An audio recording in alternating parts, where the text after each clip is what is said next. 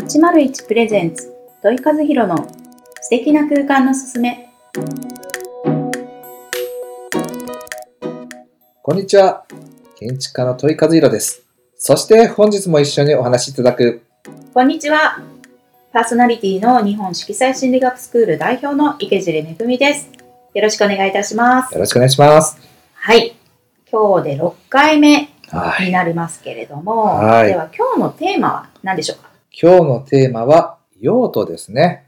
用途、用途。 うん、用途なんか用途改めて聞くとはい。用途って感じですけれど そうですね。じゃあその用途ってもうちょっと分かりやすく言うと何ですかそうですね。用途っていうのは、はいまあ、使い方とか、うん使い道っていう言葉うんなるほを、ど。なんですけど、まあ、建築でいう用途っていうのは、はいその一つ一つの建物には皆さん使い道、使い方があると思います。うんまあ、はっきり言ってしまうと、うん住宅はいとか、はい。えークリニックとうか、んカフェはい。とか、まあ、私が設計させ、デザインさせてもらった中では、えーお菓子屋さんとか、明太子屋さんとか、はい。まあ、物販店ですよね。なるほど。そういう用途をはい。今あ日は、話してみようと思っております空間って言ってもですね、、はいいろいろあるし。。そうなんですす。私で言う、色で言うと、色っていうんうのをまたはい使い、あの分けると、そこに赤とかは、いあー黄色とか、そうです、ねそうです。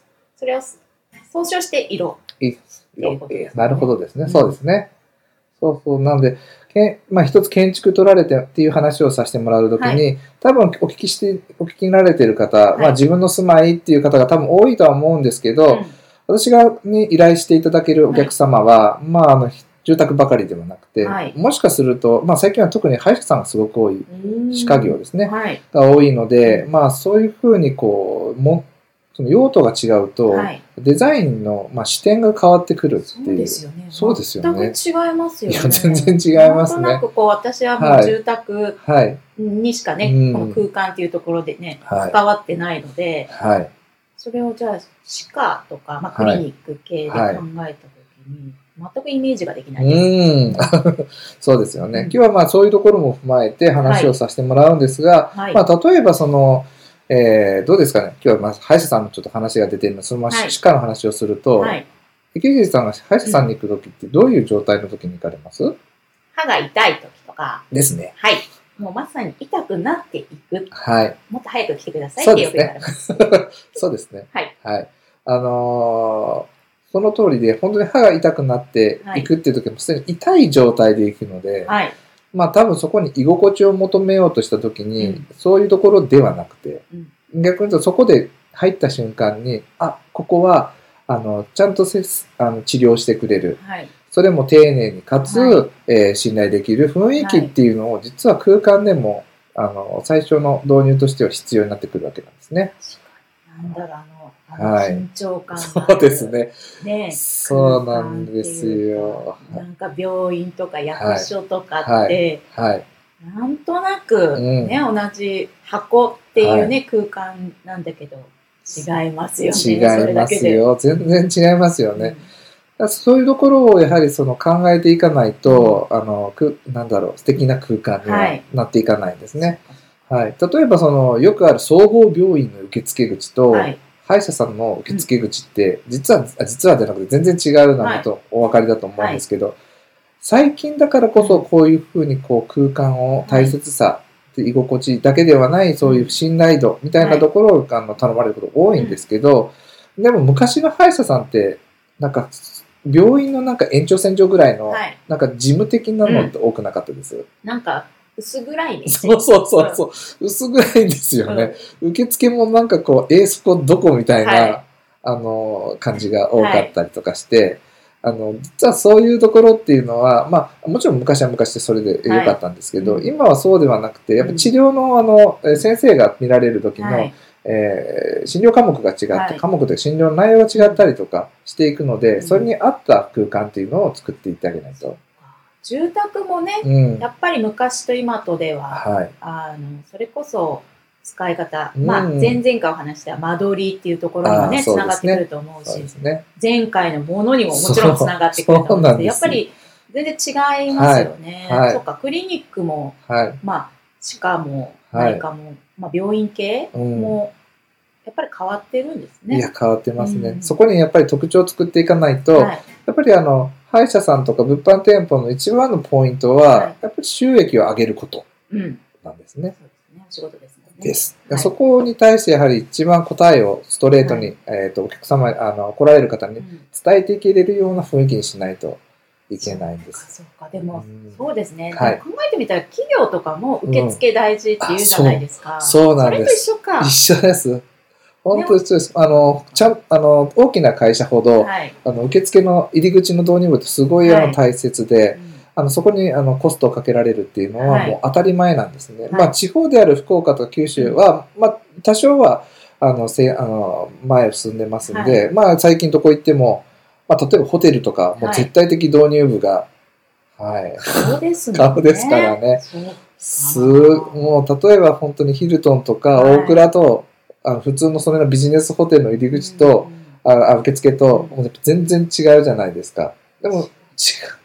まあ、だいぶ最近、その、高級ホテル寄りなデザインうんを、そうですね、凝ったものがね。凝ったものが増えはて、あのより、あの、来ることを楽しんでいただく方向はすごいあるんですけど、そうなんです。そういうふうに、えっ、と、空間を作っていくっていうのは、非常にあの、あの、スト、あの、ストレートに、はい。いろんなことにつながっていくんですね。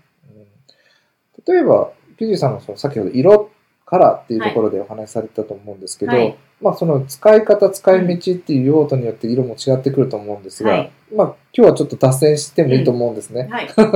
急に脱線して、そうこれ予定外の脱線ですよ、皆さん。そうそうそうそうそう、突っ込んでいきましょう。は どうですかそういうふうな色の使い方によって、多分いろいろ違うシチュエーションに対してのフォローアップとか。はいは違いますね。それこそ、まあ、前々回のその用途い、あってはいい。うところに、うんあ、用途ではないですね。間取り。間取り。はい。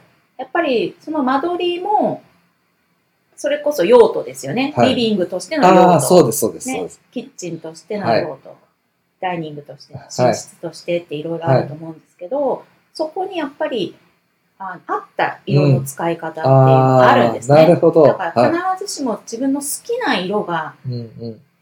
癒される色とも限らない。おおってーいうとこ確かにろ確あかに。のし特に寝室はですね、ねそれこそ何のためうんうん、なのかっていう目的はっいていうとあころが、実は色の使い方もね、影ー響してくるんです。えーわ聞きたいな。時間ない な。またそれは、はい。おいおい、皆様にお伝え でしすていけれね。ばともう思いま絶す。対忘れませんので、はい聞きます。 そうそう、そうなんだからまあ、そういうふうに、やっぱ用途っていうのは、あによっての切り口、うんデザインのスタート地点っていうのは、やっぱり僕たち随分考えながらはい。スタートしていくんですね。うんなので、そう、これ、まあ、今日の、まあ、あの皆さんにお伝えしたいっていうことは、はいまずどういうふうなことで、その依頼をされるときに、うんその用途っていうものが、あの、あるかと。はい。住宅なのか店舗なのかっていうので、随分違いますよっていうところで。なるほど。はい。ではですね、今日のワンポイントあもう終わっちゃうんですねん教えていただきたいと思いまああ す。りがとうございます。はい。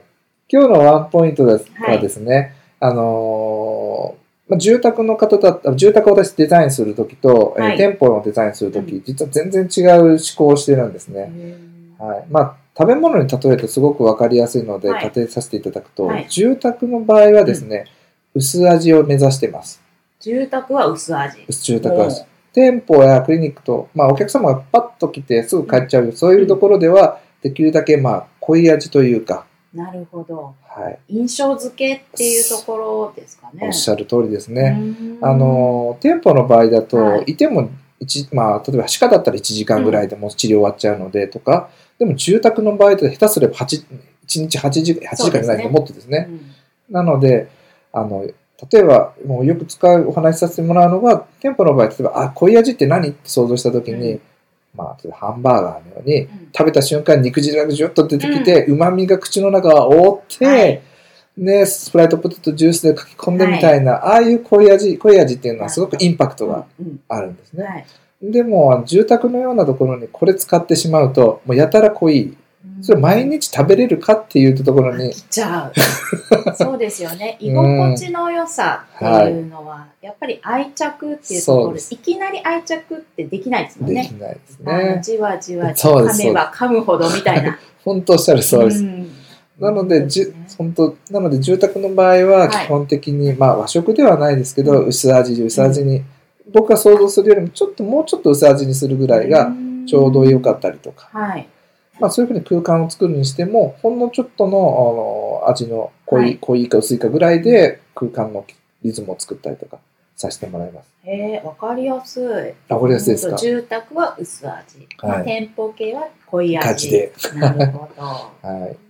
なので、もう皆さんもしですね、今後、そのかっこいい家を作りたいって時に、えー写真の切り抜き持ってこられると思うんですけど、それが店舗のデザインであれば、うんその写真で見られているよりもちょっと薄味うにん作った方が住宅寄りなデザインになりますよと。まあ、物も増えていきますいや、そうなんですよ。そうなんですよね。。だから薄味にしとく方がやっぱちょうどいいっていうのはイメージできますね。わかります。よ かったです。なるほど。ぜひ皆さん、ひうん。今回、ここそういうところをこう視点を持って、はいあの、写真とかですね、はいい、ろんなものを見てください。はい、はいそれではお時間となりました。はい。来週ははい、テ来ーマは何でしょうか。来週のテーマははい見え方、見え方。はいまたこれまたそうです日頃考える。まあ見え方。まあうん私としては第一印象とかね、あまあ、そ心う理ですよ的ねなものでういつーんもあのお話しさせていただいたりはするんですけど、見え方見今え度は方空間においての見え方。はいそうですねはい。では、うん来週2月、えー12日そうですねね。はい皆様、お楽しみにしていてください。はいよろしくお願いします、はいではまたさよならさ。ようなら